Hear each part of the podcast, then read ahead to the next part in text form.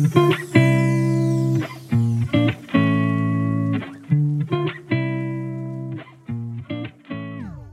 z tej strony Zuzia, Kasia i Natalka. Dzisiaj jest z nami wyjątkowy gość, jeden z najbardziej lubianych przez uczniów, nauczyciel historii WOS w naszym mieście, który oprócz kształcenia młodych ludzi jest także wiceprezesem e, Pogoni Grodziskiej i radnym naszego powiatu. Bardzo serdecznie Pana witamy na dzisiejszym spotkaniu. Dzień dobry, witam pięknie, witam sympatyczne e, dziewczęta w postaci Zuzi, Natalii i Kasi. Podczas dzisiejszego spotkania chciałbyśmy porozmawiać przede wszystkim o edukacji, ale nie tylko. E, jednak zanim przejdziemy do tego tematu, to chciałabym spytać, czy słyszał Pan wcześniej o naszej grupie, o młodzieżowej grupie konsultacyjnej? Podejrzewam, że młodzieżowa grupa konsultacyjna jest czymś e, w postaci Młodzieżowej Rady Miejskiej tamtego Grodziska, że pod inną nazwą, no ale jeśli już mamy zacząć rozmawiać o edukacji, to zastanawia nas, skąd ma Pan takie podejście do uczniów i do nauczania. Nie oszukujmy się, jest ono dosyć ciekawe, niespotykane. Rzadko który nauczyciel prowadzi lekcje bez podręczników, szczególnie na poziomie e, nielicealnym. No i żartuje z uczniami, to jest niespotykane, więc skąd u Pana takie podejście do uczniów i do samego nauczania? Jak słyszę takie słowa, przypomina mi się pierwsza część Księgi Dżungli, filmu. Nie wiem, czy pamiętacie, jak Balu udawał nieżywego, a Bagira opowiadał, prawda, wspaniałe rzeczy na temat Balu, a Balu mówi, mów dalej, Bagiro, mów dalej. Chciałby się tak powiedzieć.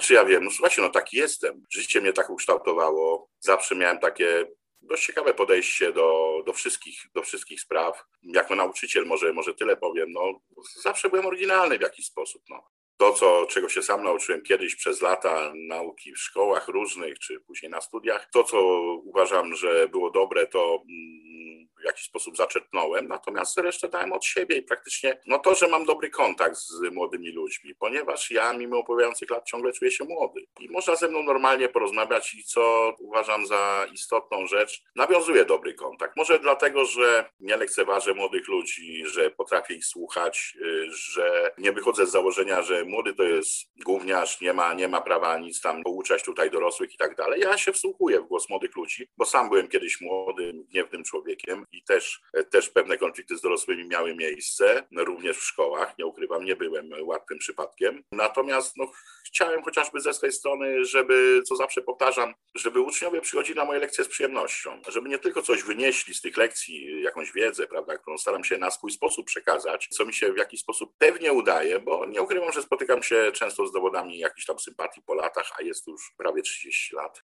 Natomiast no mówię, z drugiej strony też jak no tutaj akurat Zuzia miała tą przyjemność bądź nieprzyjemność być moją uczennicą, też w czasie lekcji nie tylko jest sama lekcja, prawda, samo przekazywanie wiedzy, są jakieś takie przerwy śródlekcyjne, ja trochę pożartuję, coś opowiem w ogóle na zupełnie inny temat, czasami związany, czasami mniej związany z lekcją, e, ale chodzi mi, żeby po prostu uczniowie wychodzili z moich zdań zadowoleni, żeby na nie przychodzili. E, fajne były przypadki, miałem różne. E, jeden to do dziś pamiętam, bardzo późno mm, miałem z jedną klasą lekcję. Ta klasa też jakoś tak zaczynała dziwnie, kończyli chyba koło 16. No i sprawdzam listę, nawet nie patrząc na twarze, prawda? I tam chodzi o jedną dziewczynę, mówię, nie ma, prawda? Ona przy pana, ja jestem. A miałem z nimi dwie godziny, WOS i historię, na ostatnich dwóch godzinach, 15, 16, słuchajcie. Cały dzień jej nie było. Ja mówię, no to co ty na, na dwie godziny? Przecież do pana zawsze. Kurczę. Słuchajcie, dla takich chwil warto żyć.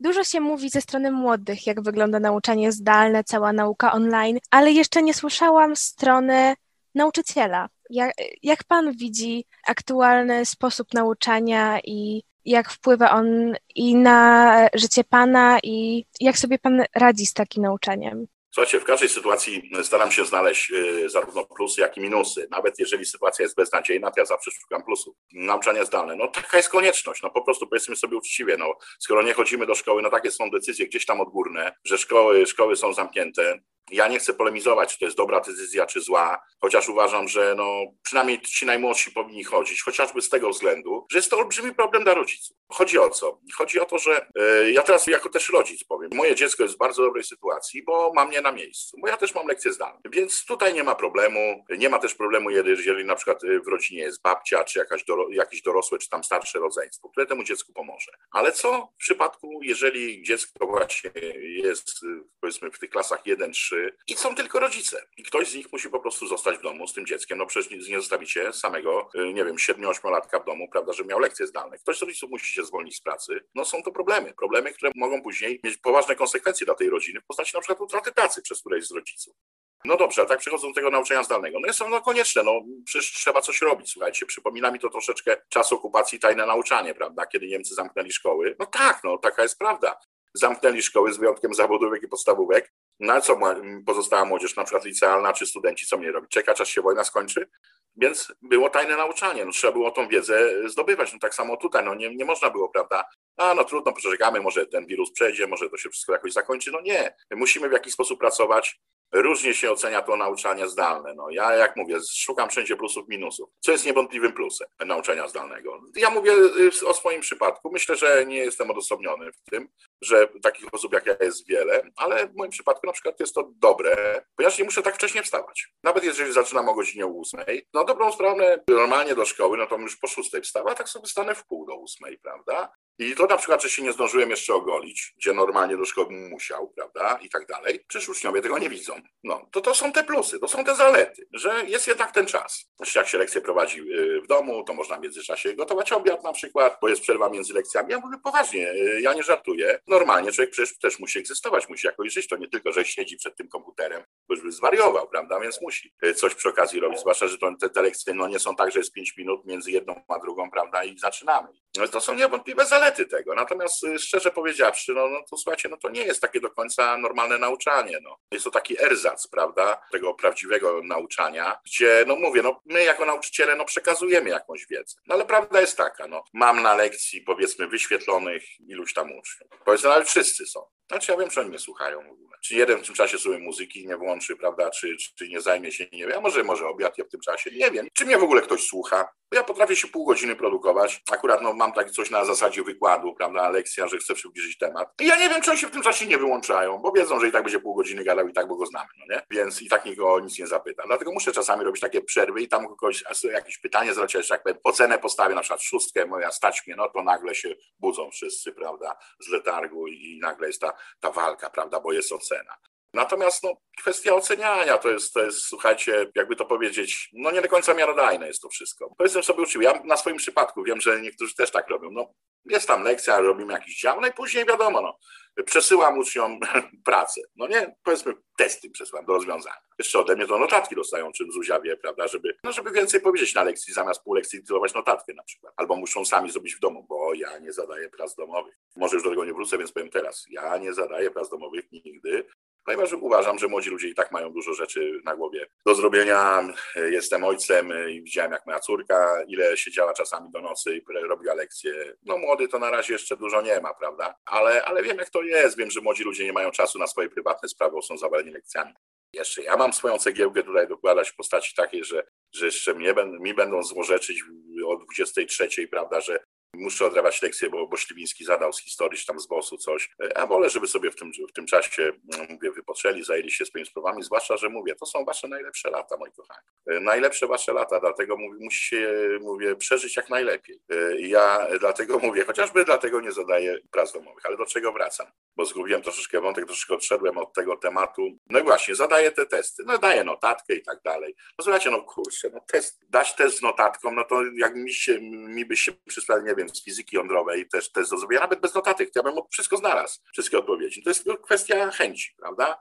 Więc to tak, to tak to wygląda. I tutaj mamy do czynienia z dwiema kategoriami uczniów. Uczniowie, którym zależy i którym nie zależy. Ci, którym zależy, zrobią to. Zrobią to nawet szybko, mi to daje tydzień, oni po dwóch dniach już oddadzą. Zrobią elegancko, wszystko super.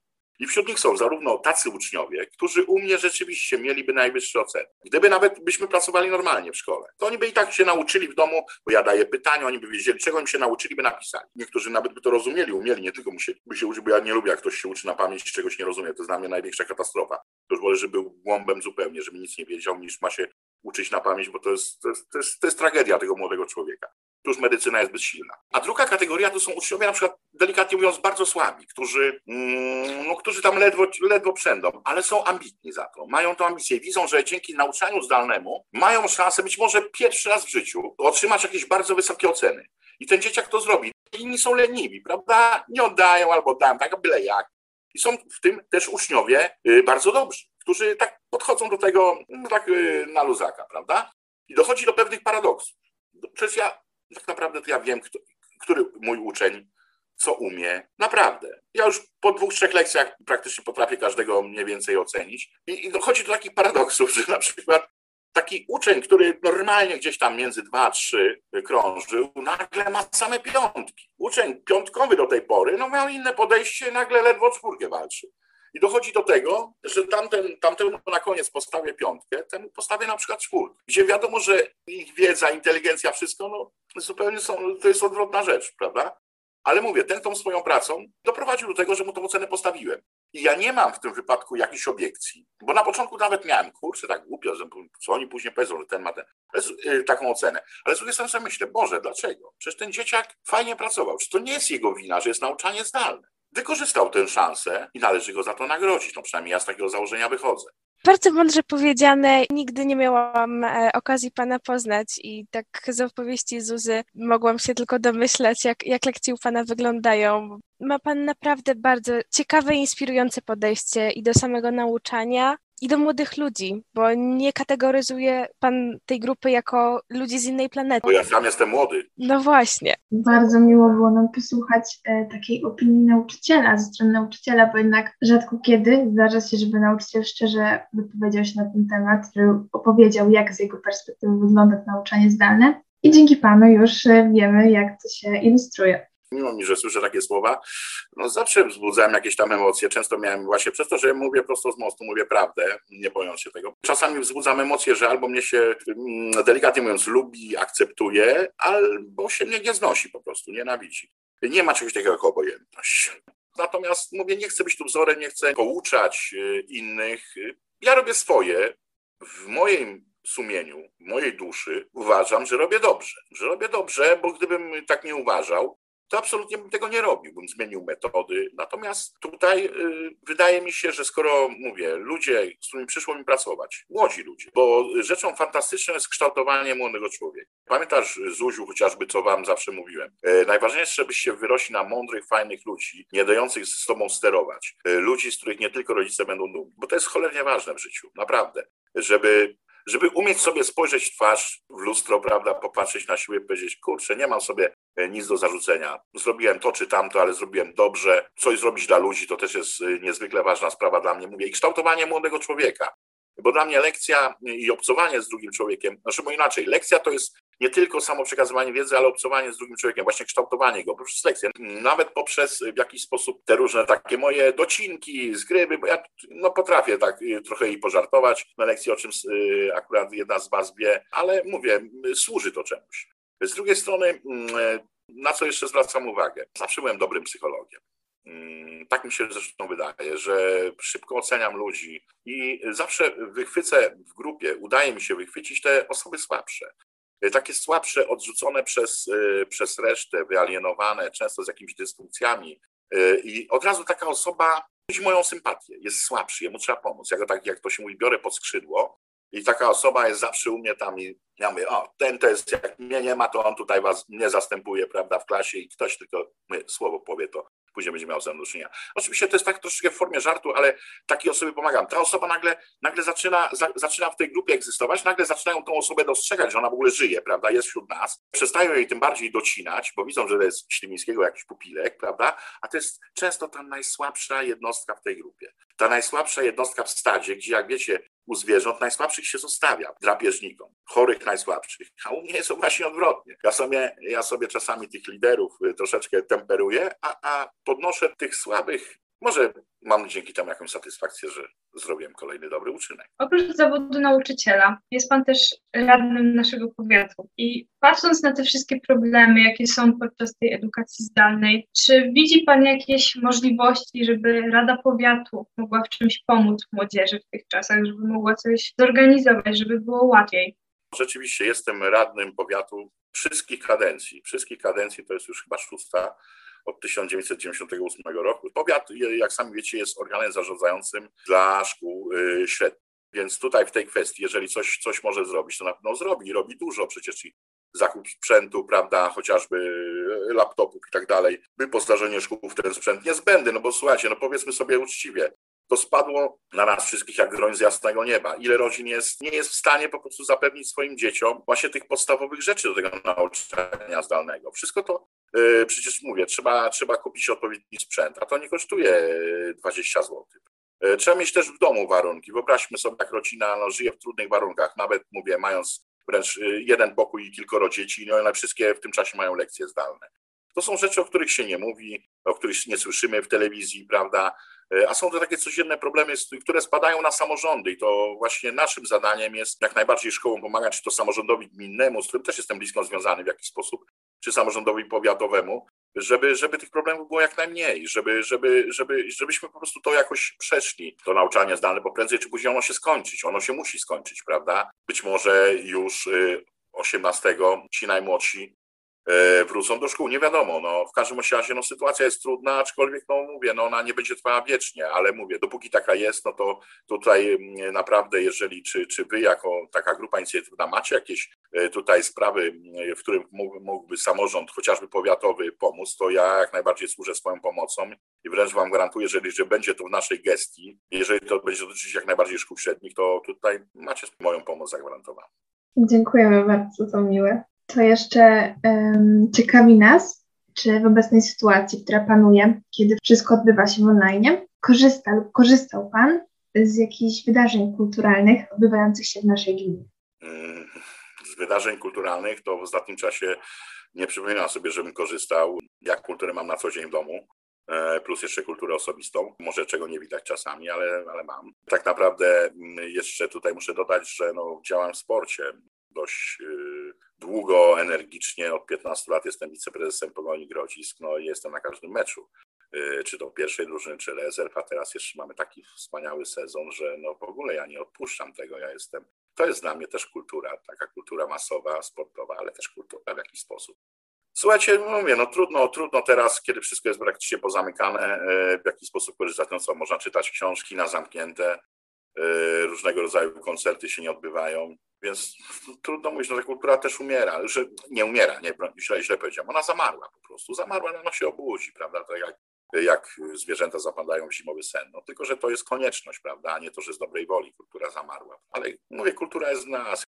Tak jak już Pan wspomniał, chciałyśmy teraz przejść do tej kwestii pogoni, bo jest Pan wiceprezesem już dłuższy czas i w ogóle mógłby Pan nam powiedzieć, jak to się stało, jak to się stało, że Pan się w tej pogoni znalazł E, no cóż, e, jeżeli chodzi o sport, no zawsze, zawsze człowiek interesował się sportem. Ja jak w latach 70. będąc takim e, brzdącem, to z ojcem chodziłem na, na mecze właśnie naszego, naszego klubu. Zresztą sport zawsze mnie fascynował, pociągał. Zresztą myślę, że mam wiedzę taką, że zwłaszcza w tych starszych wydarzeniach sportowych, że mógłbym spokojnie gdzieś tam w jakimś konkursie wystartować.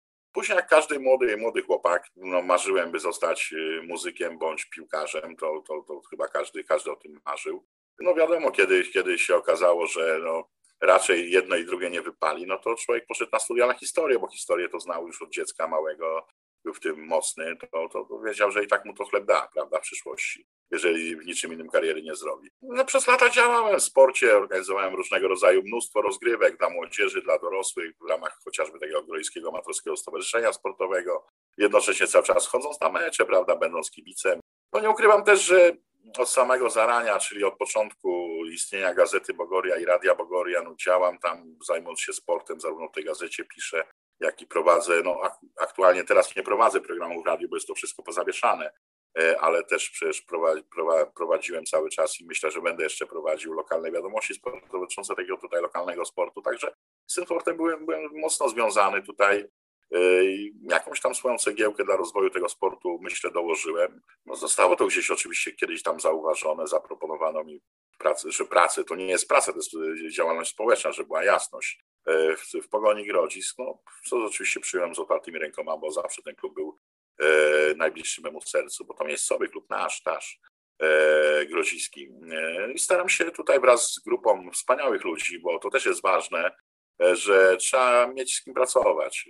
E, słuchajcie, bo czasami mówię, Różnie to wygląda, jak y, pewna grupa się nie do końca rozumie, są jakieś konflikty, różny sposób patrzenia na różne sprawy. Natomiast my docieraliśmy się przez lata, niektórzy odchodzili, inni przychodzili, ale tak jak obecnie to wygląda, to naprawdę stanowimy tam taką jedną fajną rodzinę, zarówno działacze, jak i trenerzy, jak i sami sportowcy i ci najstarsi, którzy są no, sportowcami zawodowymi, bo to już tak trzeba nazwać jeżeli, naszych piłkarzy, jak i ci najmłodsi, prawda, którzy tutaj mm, rozpoczynają tą swoją przygodę, a być może karierę z piłką nożną. No.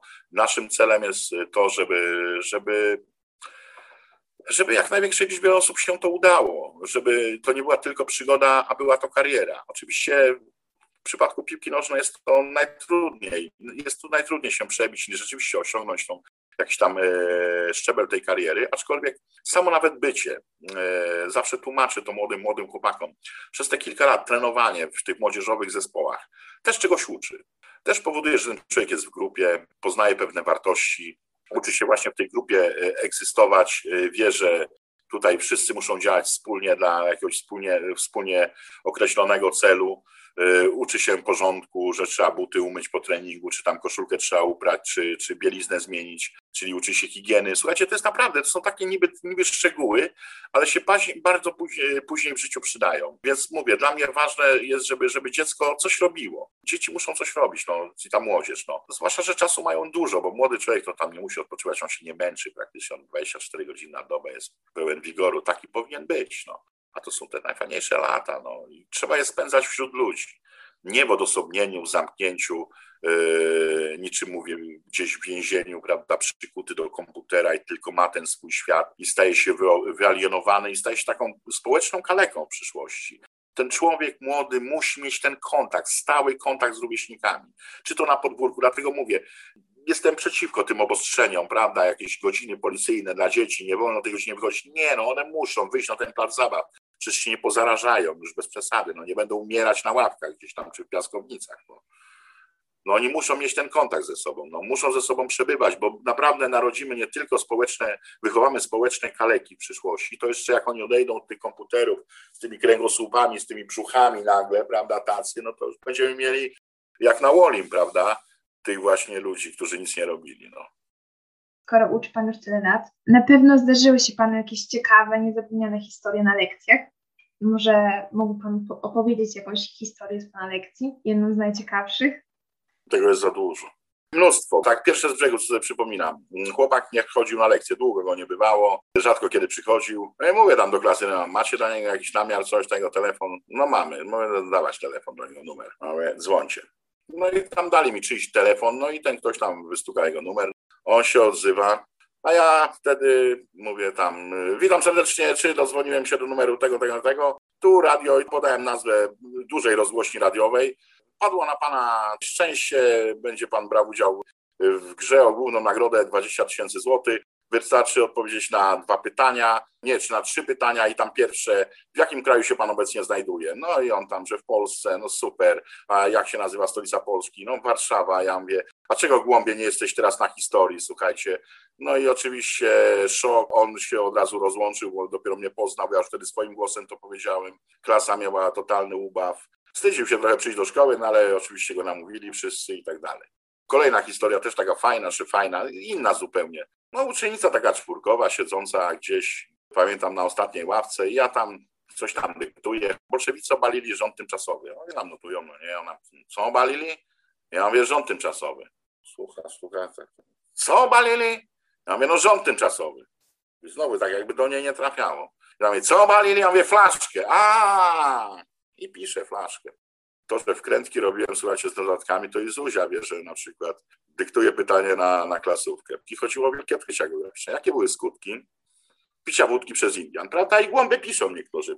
Po to, po to się, mówię, przychodzi do mnie na lekcję, żeby było wesoło, żeby, mówię, pożartować nawet samych siebie, bo, y, bo y, niezwykle ważną rzeczą jest mieć y, dystans do samego siebie, prawda?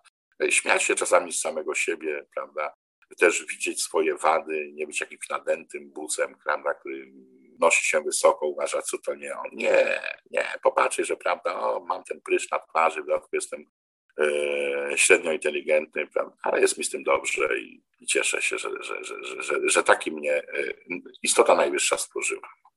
Często mówię tam, jak już się żegnam z jakimiś klasami, słuchajcie, mówię, jak macie jakieś problemy, e, to wpadajcie do mnie. To najgorzej, tak przychodzą do mnie w odwiedziny na lekcję. Ja mam lekcję, nagle przychodzi grupa, dzień dobry, a pan mówił, że pana odwiedzać, co tam u pana? Ja mówię, no dobra, no fajnie, no cieszę się, że przyszliście, no ale kurczę, no mam lekcję, a te maluchy, o, o, o. Ale macie jakiś konkretny cel? Nie, no tak do pana przyszliśmy, no to w odwiedziny, no. Prosiłem, że jak macie jakiś problem, no w czymś mogę pomóc, no. A, to, to szkoda, no. A można zostać? Można zostać. No właśnie taka fajna rzecz, że często mi właśnie przychodzili na moje lekcje też tak no, sobie posłuchać, bo miał okienko czy tam coś, to mówi do pana przyjdę. No dobrze, to niech przyjdzie, tylko mam, żeby był spokój. Na pewno jak czegoś potrzebujecie, a będę w stanie pomóc, to pomogę i będę mówił tylko i wyłącznie prawdę. Słuchajcie, jesteście młodzi, macie najlepsze lata teraz przed sobą, yy, spędźcie to życie jak najlepiej. Czasami zapominajcie o różnych problemach, cieszcie się dniem dzisiejszym. Pamiętajcie o jednej rzeczy, nie dajcie nigdy sobą sterować różnym ludziom. Pamiętajcie, że prawda i tak zawsze zwycięży, a najważniejsze jest y, to, żebyście wyrośli właśnie na fajnych ludzi, fajnych, mądrych ludzi. Bardzo Panu dziękujemy za dzisiejszą rozmowę. Było to szczere. Było to szczere i myślę, że młodzież to zauważy.